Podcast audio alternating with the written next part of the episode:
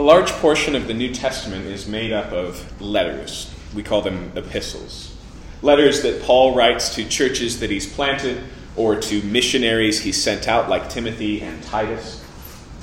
And the ones that are written to churches, the letters like Romans or Galatians or Ephesians, almost all of them have a predictable format. Okay? Almost all of them can be separated very easily into two halves. In the first half, Paul lays out the truth of who God is and what he's done in Jesus Christ. And in the second half, he applies it. Okay? So, for example, if grammar is your thing, and you were to open up the book of Ephesians and you were to look for all the imperative verbs, the verbs are put that are put in a tense of command, right? So going is a verb, but go is a command, right? Those are imperative verbs. If you go looking in Ephesians for imperative verbs, you will only find one before chapter 4. And even that one is remember. You see how remember actually kind of just focuses on the truth? But once you get to chapter 4, they're every other sentence. Okay? And the problem is, as we read through these letters, and especially as we read through them as a congregation and study them over the course of months, paragraph by paragraph, we can easily neglect one half because we're living in the other. And so we can focus on all the truths in the first half for months and learn who God is, but not ask, all right, what's the implication for my life? Or we can settle in, as we'll do today, into the commandments that are laid out, the way that we should live, and we can neglect the foundation that Paul has lived. In other words, we always have to keep the therefore in mind. Because God has done this in Jesus Christ, therefore, when we don't, we often put the cart before the horse or we neglect the truth of the gospel, or even deny it in our actions, even though we're trying to do the right thing. Okay? And so, I want you to keep in mind, for those of you who were with us at the very beginning of the service, that this is built upon that full gospel articulation that James read for us this morning. That the exhortations here are built on that foundation. And I'll give you a quick road into it in just a second. But I want to read the passage first. Today we're in Galatians chapter 6. And we're picking up in verse 6. Paul, writing to the church in Galatia, says, One who is taught the word must share all good things with the one who teaches. Do not be deceived. God is not mocked, for whatever one sows, that will he also reap. For the one who sows to his own flesh will from his flesh reap corruption, but the one who sows to the Spirit from the Spirit will reap eternal life. So let us not grow weary of doing good, for in due season we will reap if we do not give up. So then, as we have opportunity, let us do good to everyone, and especially to those who are of the household of faith. Now, do you see here, although his presence is felt in this passage, Jesus is not named. Although the cross and the crucifixion of Jesus has been a prevalent and significant part of the letter of Galatians, here it's not in view. Okay? And so there's a danger that we would just read this alone or put it on an inspirational self help calendar for today's focus or something like that. But this passage makes no sense without what precedes.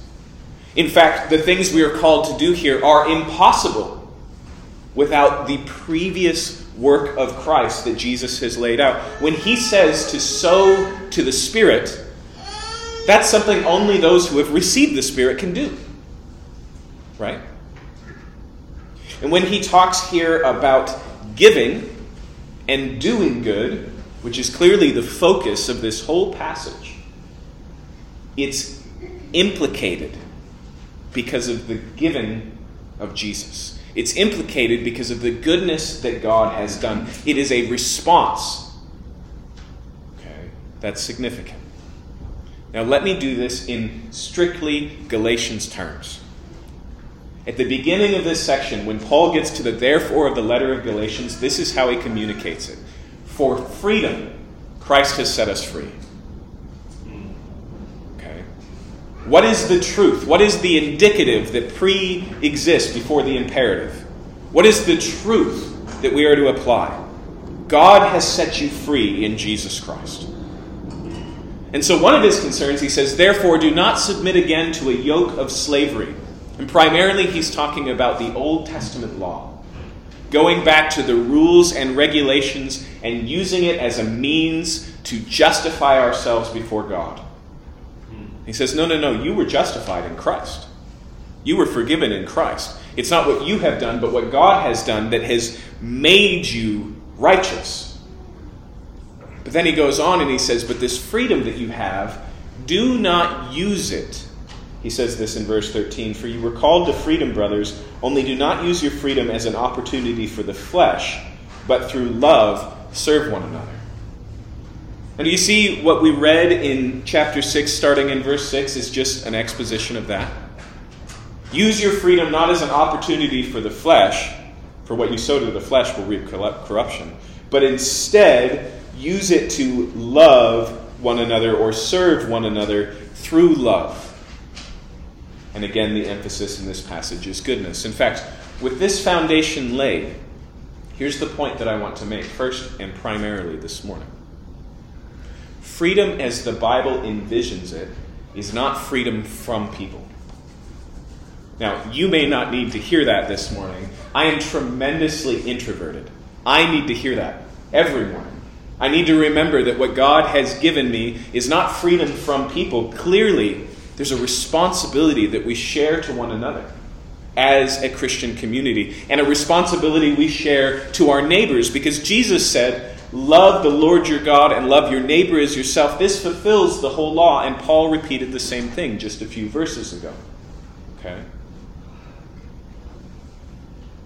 Freedom here doesn't even look like selfishness, which is another way we interpret freedom. Freedom is the ability for me to do what I want. Freedom is the ability for me to enjoy what I enjoy. Freedom is the ability to not be constrained from me, me, me, me, me. And Paul says, no, no, no, no. True freedom leads to selflessness. True freedom is loving one another.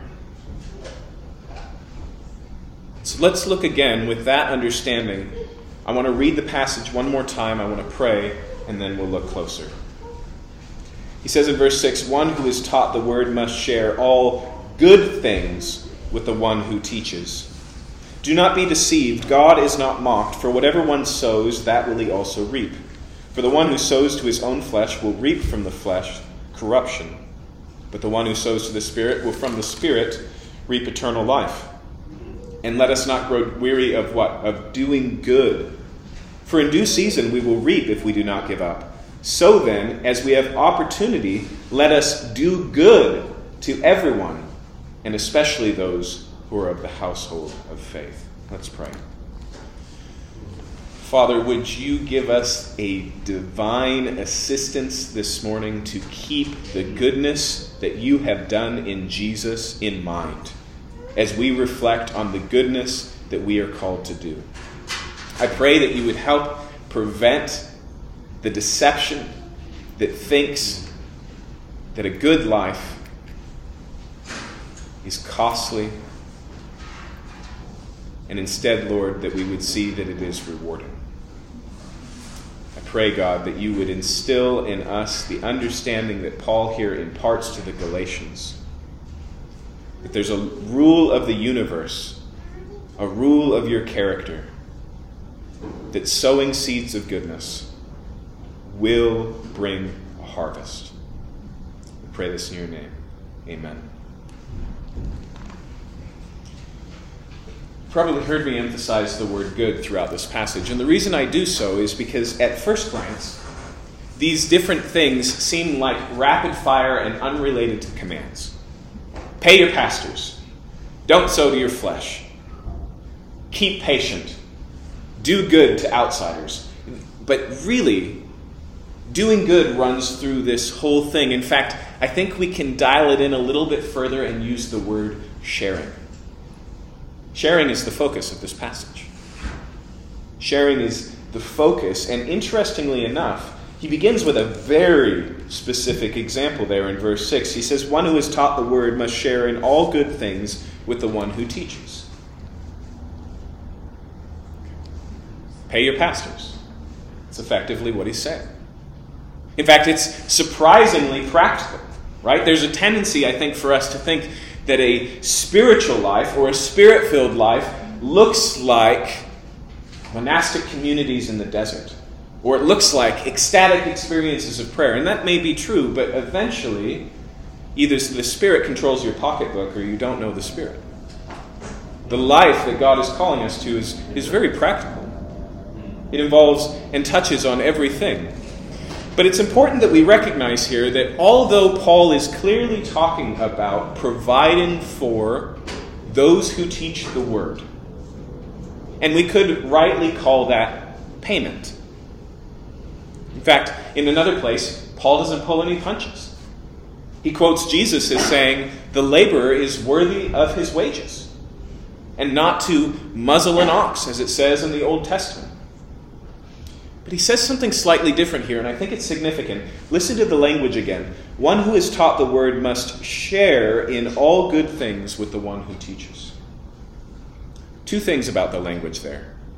First off, he doesn't say, give money to or pay. He says, all good things. It's clearly a broader category. Okay? And that doesn't mean that any good thing you enjoy, I should get a cut. Obviously. But it is broad. And then, second, is that word share. The word there is one of the big New Testament words. It's the word koinonia, where we get the word communion. It's a word that's sometimes translated as fellowship and sometimes translated as partnership. And as it is here, sometimes translated as sharing, to have in common. Okay? It's a big word. But it's different than paying, isn't it? He's not here talking about an exchange of goods and services. It's not, well, you gave me a donut, so I'll give you a dollar. Right? We don't usually say that we share with the grocery store in our good things. And we pay them. So, why this emphasis? Why does he put it like this? I would suggest to you it's for two reasons. Okay. One is because it is a reflection of what pastors and teachers are doing for you. They are sharing in all good things. The calling of a teacher of the Word of God is to hear the Word of God and then to helpfully and clearly communicate it so that it can be understood by others. It involves effort. In fact, it's always something that I think that two of the images of the ministry of the word that are given in the New Testament are hardcore. Okay? One of them is that ox. Okay? An ox is worthy of its labor. Don't muzzle an ox, okay? The whole idea of an ox is hard work. That's why none of you have one. You don't need one, right? That's how big the job is, okay? But he also talks about those who share the word as being farmers, which is also a life that is harder than most of us experience, right? It's one that leaves calluses on the hands. It's one that drains every ounce of you. It's supposed to be hard work but it's also supposed to be joyful. And any of you who know me well know there's nothing I would rather be doing in the world than this right here, right now, for you. It's sharing. And so there's a reciprocity here that says just as you are being given to, so also give. But there's a second level that's involved. It comes to that deeper level. It's, it's not just because I give, you should give. It's we have this in common. We're part of the same community, we're part of the same family. If I can use a slightly limited metaphor, it's like household chores. Right? Chores aren't something we should do for our allowance, at least this is what I tell my kids. Chores are something we do because this is our house. And this is how we collectively together live like a family. Okay? And by doing all the work together, we can do all the work. And so Paul uses the metaphor in other places of the body. And just as your body has fingers and toes and eyes and ears, and each one has its own function and value, so also us. We all bring different and unique gifts that God has given, different and unique perspectives that have been shaped in God's providence, different and unique abilities, all of these things, and together, collectively, we have something greater than the sum of its parts. That's fellowship. That's sharing. That's communion. But there's another part of this too, and this one I'm drawing not so much from the idea itself in this first verse in verse 6, but where Paul goes next. Doesn't seem strange that he just gives this thing and he says, Share an all good thing with your pastors, and then the next thing he says is, Don't be deceived. God is not mocked. Whatever you sow, you will also reap. It almost seems like a change in topic, which I think is a bad way to understand it, but so is making it a specific enforcement of verse 6. I think you can all imagine a pastor who would stand up front and say, Look, you sow into me, and you will reap abundantly. Right? That would be a misapplication of this passage. But we can't shake the relationship between these two things. Why? Because as soon as Paul is done laying out this relationship between sowing and reaping, he goes back to the idea of doing good, not just to those who teach you, but to all people especially those of this household, the household of faith. Right? He is on topic, he is on point. And that brings me to the last part of this idea of sharing it's investing. Okay. Freeing up people so that they can devote themselves to the study of the Word, so that they're better equipped to teach it to you and to others, is worth it. It's an investment.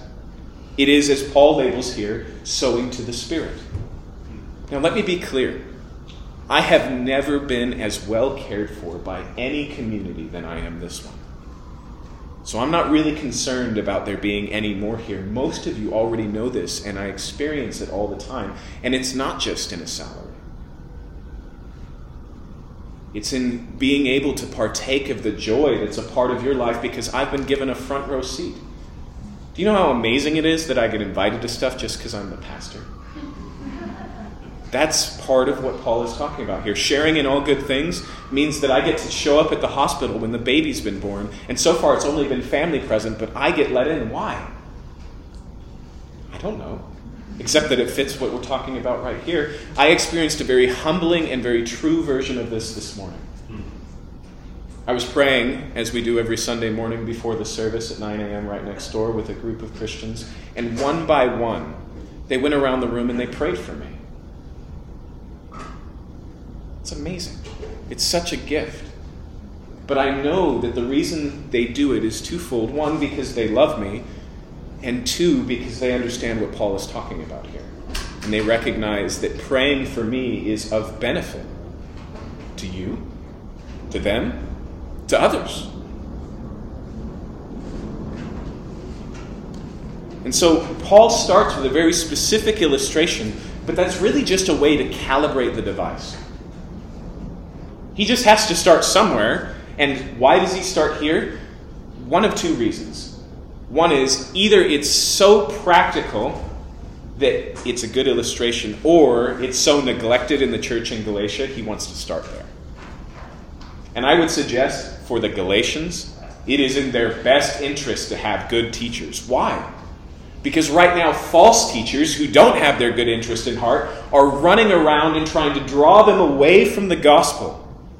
So if they are simultaneously neglecting those who could lead them in the right way by supporting their ministry, they're starving themselves. And they're leaving themselves vulnerable.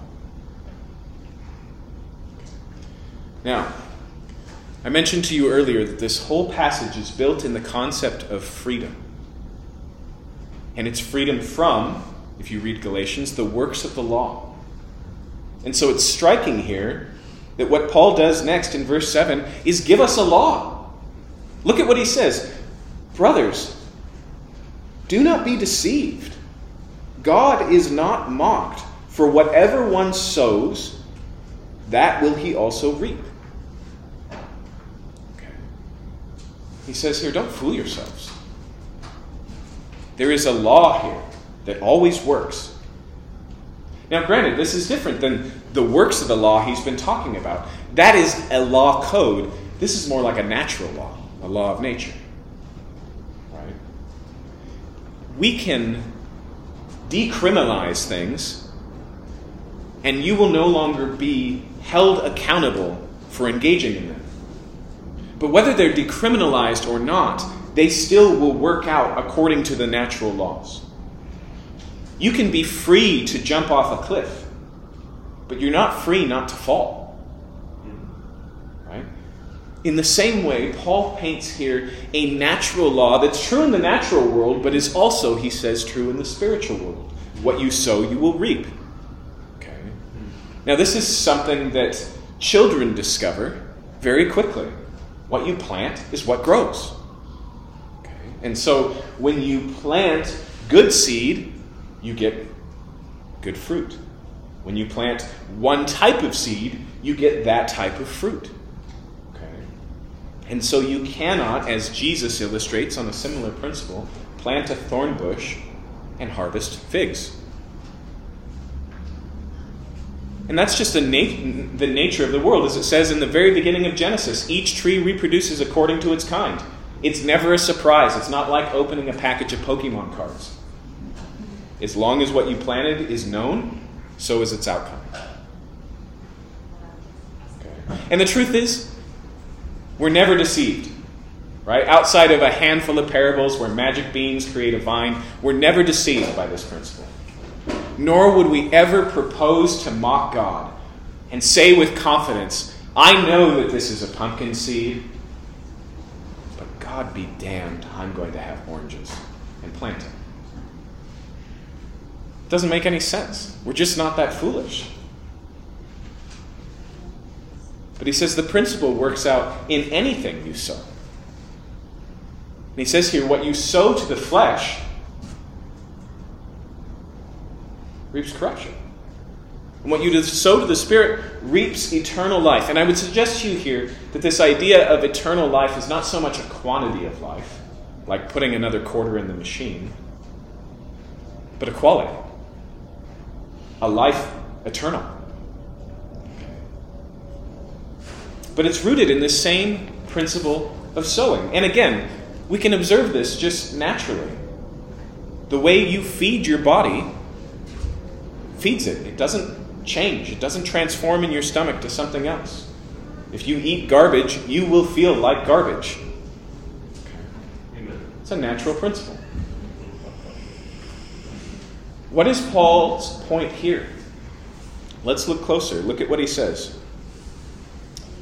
He says, verse 8 For the one who sows to his own flesh will from the flesh reap corruption, but the one who sows to the Spirit will from the Spirit reap eternal life.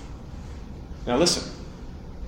This contrast, this dichotomy between the flesh and the Spirit isn't brand new to Galatians 6, chapter 7.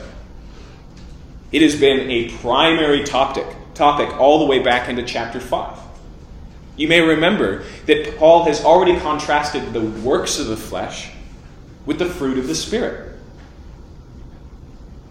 And there he uses a metaphor of nature, of plant life, of farming, of fruit, right?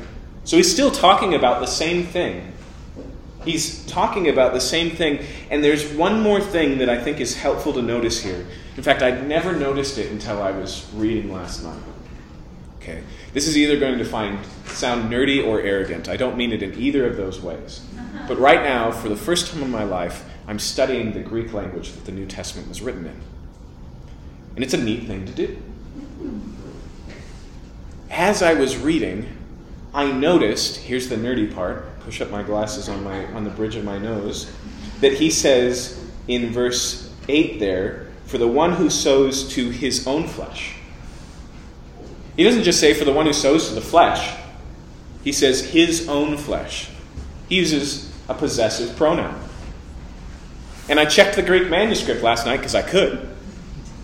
And it's there. That's not added for interpretation. Paul takes the time to say, the one who sows to his own flesh. Now, when the Bible talks about the flesh, generally it just means the all natural you as you are found. The human part of you that is fallen. Okay? It means your sin nature, as Paul puts it in the book of Romans. Here's the truth Can you sow to someone else's flesh? Not in the way that the Bible means it, so why add the pronoun? I think it's because it gets us at the heart of why this passage is here. It's that innately and inherently the flesh is self focused. But freedom, as Paul laid out here, is others focused. And I'll prove it. I want to read to you again the works of the flesh. And then in quick, rapid succession, I want to read the fruit of the Spirit. And as I read the first group, I want you to think who is at the center of this life? And as we read the fruit of the Spirit, I want to ask you, what is it is this life oriented towards? And so notice what he says here in verse 19 of the last chapter, chapter 5. Now the works of the flesh are evident sexual immorality, impurity, sensuality, idolatry, sorcery, enmity, strife, jealousy, fits of anger, rivalries, dissensions, divisions, envy, drunkenness, orgies, and things like these. That is the life of self. It's a life of self that indulges the self, taking advantage of others in your sexual behavior. That's what sexual immorality always is. It's a life that is a life of conflict with others because they have become obstacles to what you think you deserve or earn or who you see yourself to be.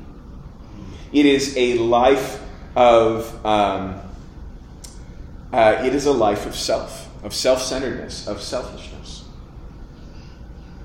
Now, listen to the fruit of the Spirit, and I want you to recognize again that when the Bible defines spiritual, it's not just talking about esoteric experiences or yoga. The fruit of the Spirit here is tremendously social. Listen to it.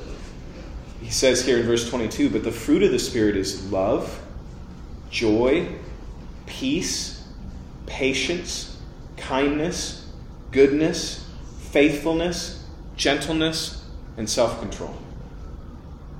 Do you see how many of those require another person? The fruit of the Spirit that is love requires someone to be loved. The fruit of the Spirit requires patience, requires somebody to tolerate. The fruit of the Spirit that requires kindness, right, implies that there's someone who you need to be kind to. One is an internal focus, and the other is an external focus. It is that same thing that Paul is talking about in the law here. And what he wants to explain is when you feed the flesh, the flesh is fed. And when you feed the spirit, so also the spirit. When you sow to the flesh, you will reap. And when you sow to the spirit, you will reap. Now, this is significant. Because the danger is that sometimes we as Christians go, well, because I'm forgiven and seen as righteous in Jesus Christ, and because I'm no longer subject to the works of the law, I can live as I like. And there is an honest sense where that is true. It has to be. Read the opening of Romans chapter 6. When he talks there about the law, the question on his religious arguers' minds, the ones he imagines responding, go, wait, if this grace is this big, then won't people just live like hell? They cannot ask that question unless the gospel is really that big. Grace is really that true. That salvation is found solely in the works of another in a free gift. However, he goes on, he says, How can any who are dead to sin go on, on to live any longer in it? It's not just a change in legal status, it's a change in nature.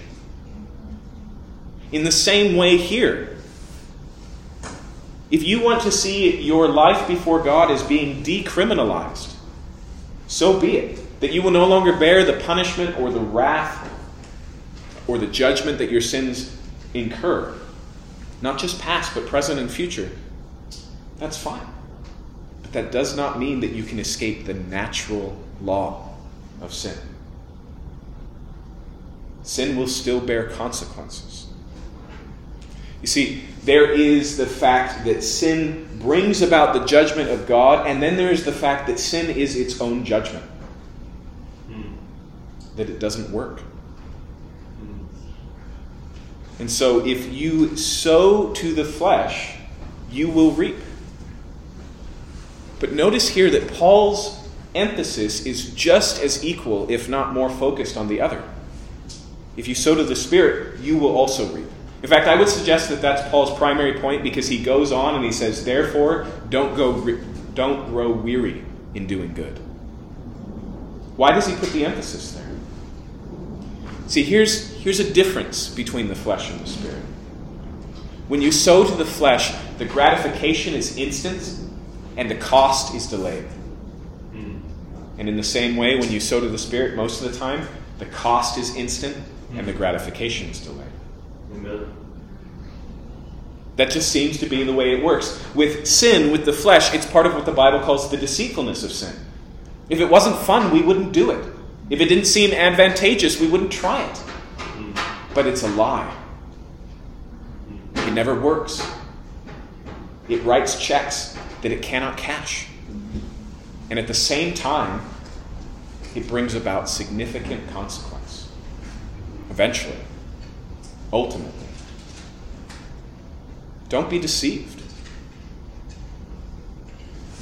What Paul is encouraging us to do here is to see actions not just in what they are, but where they lead. And this is really important because you all know that this logic is true. We are a people of progress and plans. And so, what happens is sometimes in our mind, bad things become good things because they get us here, and the ends justify the means. Very rarely do we sin because we want something bad. Almost always, we want one of God's good gifts. We just take a shortcut to get there. And so we know this is wrong, and we think, but I just want this, and this justifies it. And Paul says, no, no, no, no. The problem is not that you need to stop looking at where this leads. He says you need to look further down the road. Hmm. You need to look to where this really leads. Hmm. And so, what happens when we sow to the flesh, when we engage in the works of the flesh, is listed in chapter 5? We will reap corruption. Hmm. Now, this is an interesting thing because effectively here, Paul is saying that the life you enjoy right now is the byproduct of the life you lived yesterday. And this is another thing that makes this decision a counterintuitive one for us. Because we look around and we say, everything is fine. Look how great it is. I've never felt closer to God or to my friends. So we justify a little bit of compromise, failure, these types of things. But we are both eating last season's harvest and planting next season's.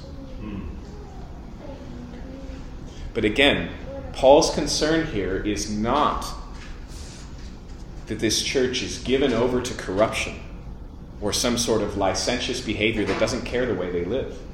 His real concern here is that they might not be willing to bear the cost of doing good. His real concern here, as he says in the next verse there, look at verse 9 let us not grow weary of doing good, for in due season we will reap if we do not give up.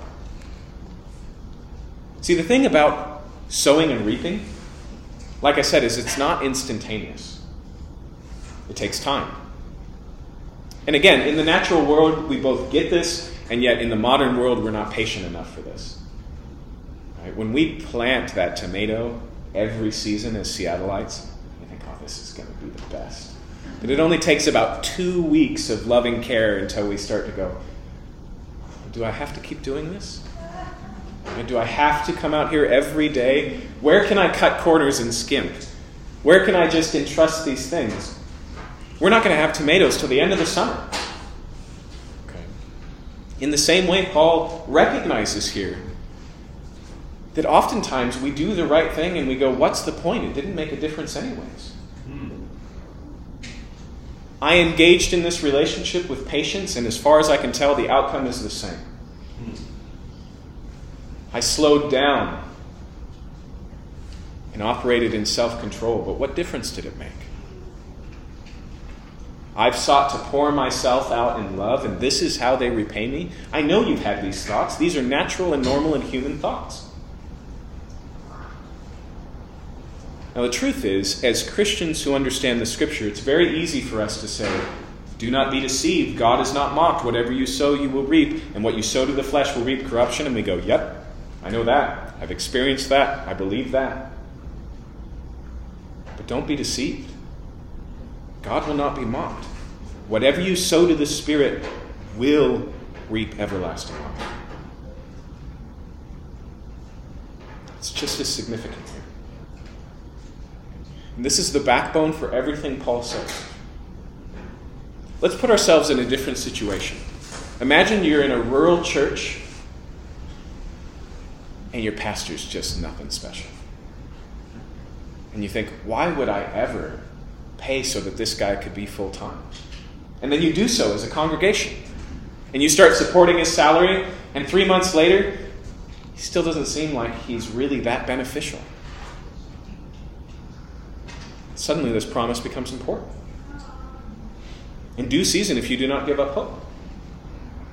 In the same way, anytime you display the love of the Spirit, or the patience of the Spirit, or the joy of the Spirit, there's going to be a place where you go, it doesn't seem to matter. In due season, if you do not give up hope, it will bear fruit. Now, I want you to notice something here. Paul doesn't get specific and uh, tell us what the fruit will be. And I think this is really significant. Because we are capable, because we are planners, because we are end oriented, we are capable of seeking to manipulate the circumstances to get the outcome that we prefer, no matter the cost. And so, if we were given a manual here for a successful marriage, we would keep it to the letter to assure that our marriage never fell apart. But that's not what Paul says. He doesn't say if you sow into this relationship, the relationship will flourish, because a relationship takes two people. He doesn't say if you invest in your pastor, then your pocketbook will grow. But he does tell you that it will bear fruit. And that means two things. One is, you will not regret it. In fact, this is one of the neatest things about seeds and harvest, isn't it? Although they are related, they are not equal. What we sow, we receive more so. Have you noticed that? In other words, if I could change the metaphor, you should think about the way you live your life as an investment. Is the decisions you make every day as an investment. And the good news that Paul lays out here is that this is in the bank of God. And not only does that bank never cause the stock market to crumble because he can't be trusted, but more importantly, you've never seen an interest rate like this one. And again, this is true in the most spiritual, big sense that's hard to quantify, and it's also true in the most practical. This is why the Old Testament says when you lend to the poor, God will repay. You." Okay? Does that mean that you're going to find a fiver on the street tomorrow? No. Does it mean he's going to bless your business so now you'll be a millionaire because you did your part? No. But I promise you, when the dust has settled on your life and you stand before God in glory, you'll say no regrets. That's what Paul is talking about here. Now, I want to emphasize one more thing before we look at the last verse. As he says here in verse 9, let us not grow weary of doing good, for in due season we will reap if we do not give up. This is a verse that you should memorize. This is a verse you need. This is a verse when things get hard, you need to preach the truth of it to yourself, knowing that it's true and that God is faithful. And if you need a reminder of it, just read through Galatians and recognize that Paul says that God gave promises to Abraham 4,000 years before Jesus came and fulfilled everyone in Jesus. His promises are yes and amen. They will be completed. And again, to use that investment, uh, investment metaphor, you can bank on it. So don't grow weary. And don't lose hope. But remember that you've sown a seed and it may lay fallow for a long time. It doesn't mean that it doesn't have the potential for life. One quick illustration. There was a, um, a German who lived in London by the name of George Mueller. George Mueller learned that God keeps his promises, and it changed his prayer life to the fact that if you prayed with George, George Mueller, his prayers always seemed arrogant and nonsensical because they were so blatant and so big. But through that prayer, he provided for hundreds of kids in an orphanage he started day by day as God took care of him. But one of the things that he never saw an instant response to was praying for his two closest non Christian friends, who he prayed for every morning and every evening, every day. And across his entire life, they never became Christians. Until his funeral. And they both gave their lives to the Lord. That is a manifestation of what we're talking about here. George Mueller doesn't look at all of those additional moments, all of the energy that he put into praying for his friends is wasted. Now, with that in mind, let's read the closing verse here, verse 10. So then, do you see that opening? Still talking about the same thing. Because what we sow, we will reap. Because the harvest will come. Because God cannot be mocked. So then, as we have opportunity, let us do good to everyone. No act of kindness, no selfless act, no expression of abundant love is ever wasted in the life of a Christian. So, as you have opportunity, do good to everyone.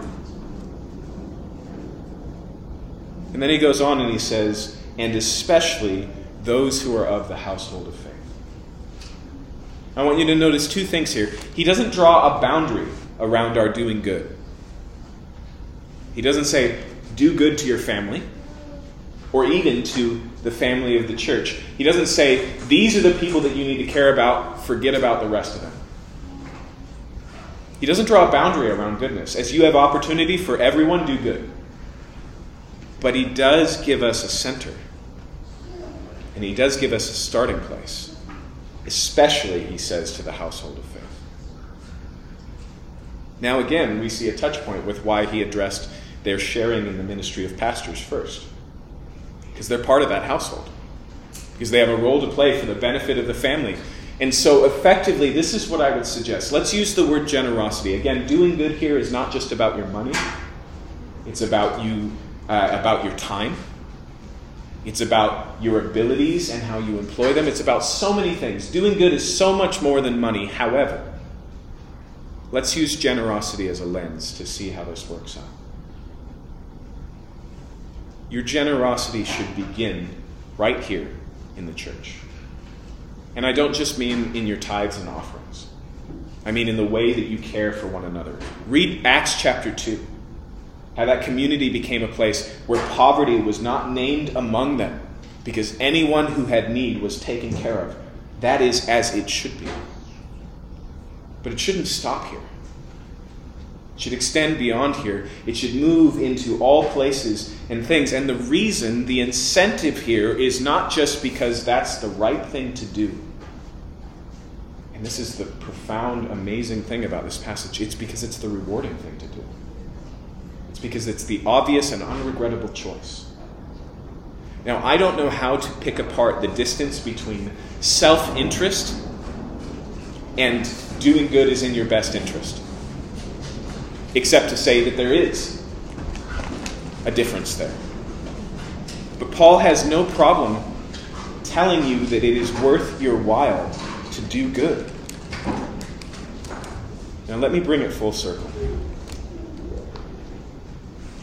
This only makes sense if, as I said in the introduction, you keep the cross of Christ and the gift of salvation in your rearview mirror. And it does that for two reasons.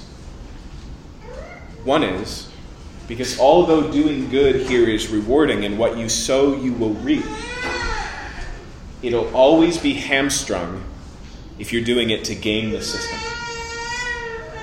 You cannot love others selfishly. It's a contradiction. You can love others rewardingly, absolutely, but you cannot love others selfishly.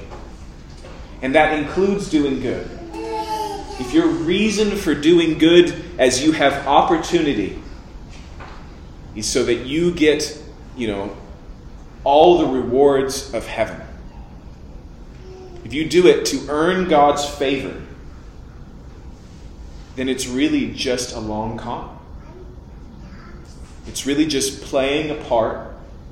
It's not true at the level of your heart. And the truth is, it never works. We're pretty good as human beings at seeing through self centered love. But also,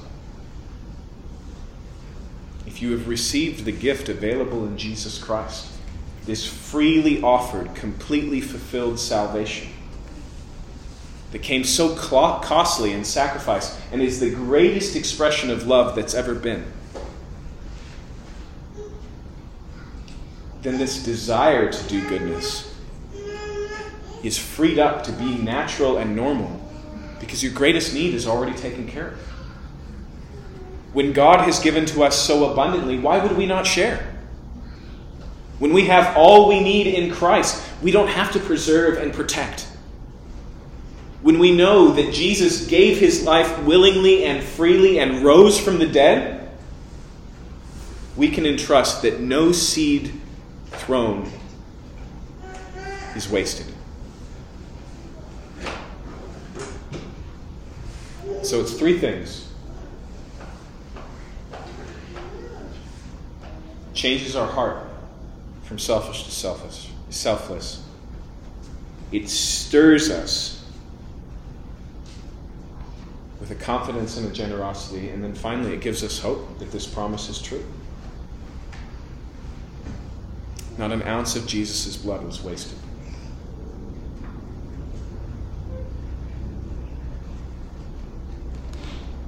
Let's pray.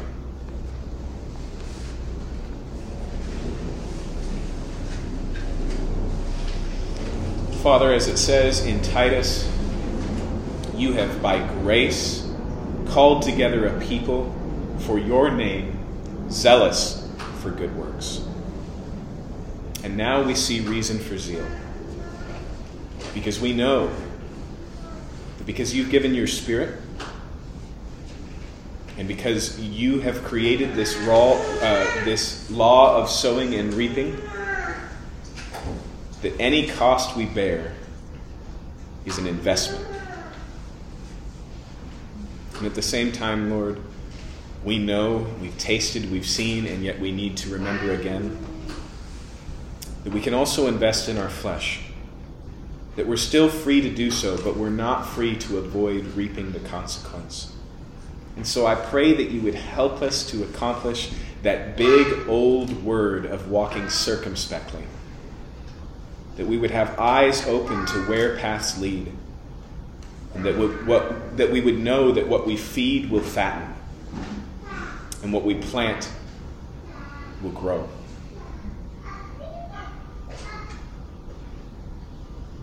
I pray, Lord, that we would live out this newfound freedom we have, available in Jesus Christ, to invest fervently and thoroughly and abundantly in the fruit of the Spirit. Because even though those little things seem small and hard and insignificant, in them, intrinsically, by the power of the Spirit, is the nature of abundance. And we can trust that what we sow, you will multiply. We thank you for this in Jesus' name, in whom we pray. Amen.